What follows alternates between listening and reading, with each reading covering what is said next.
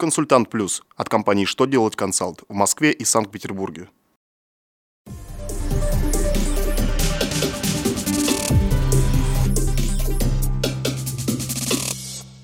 Добрый день! Для вас работает служба информации телеканала «Что делать ТВ».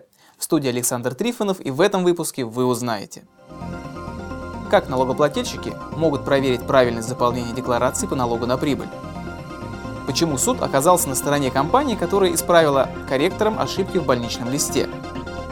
Какие принципиально новые неконцессионные модели партнерства вводятся с 2016 года? Итак, о самом главном по порядку. Федеральной налоговой службой доведены до налоговых инспекторов контрольные соотношения к налоговой декларации по налогу на прибыль. Они используются при проведении налогового контроля за правильностью и достоверностью заполнения налоговой отчетности, то есть при проведении камеральных проверок. Но письмо налоговой службы будет полезно и самим налогоплательщикам. Применяя соответствующие логические формулы, можно самостоятельно обнаружить и исправить допущенные в декларациях ошибки.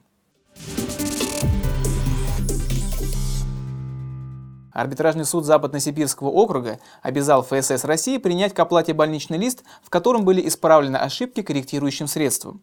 По мнению суда, внесение исправления в лист по временной нетрудоспособности корректором не может быть основанием для отказа в возмещении расходов на выплату пособия.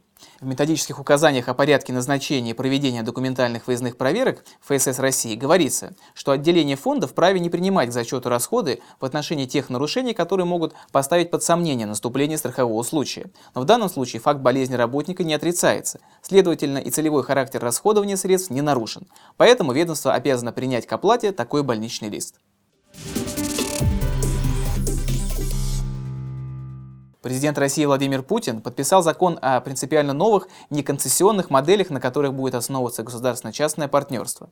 Государственно-частное и муниципально-частное партнерство – это сотрудничество публичного партнера с одной стороны и частного с другой.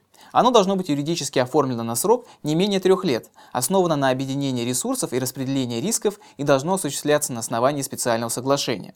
В законе даны основные понятия и принципы партнерства, оговорены требования к частному партнеру и объекты соглашения. Он вступает в силу с 1 января 2016 года.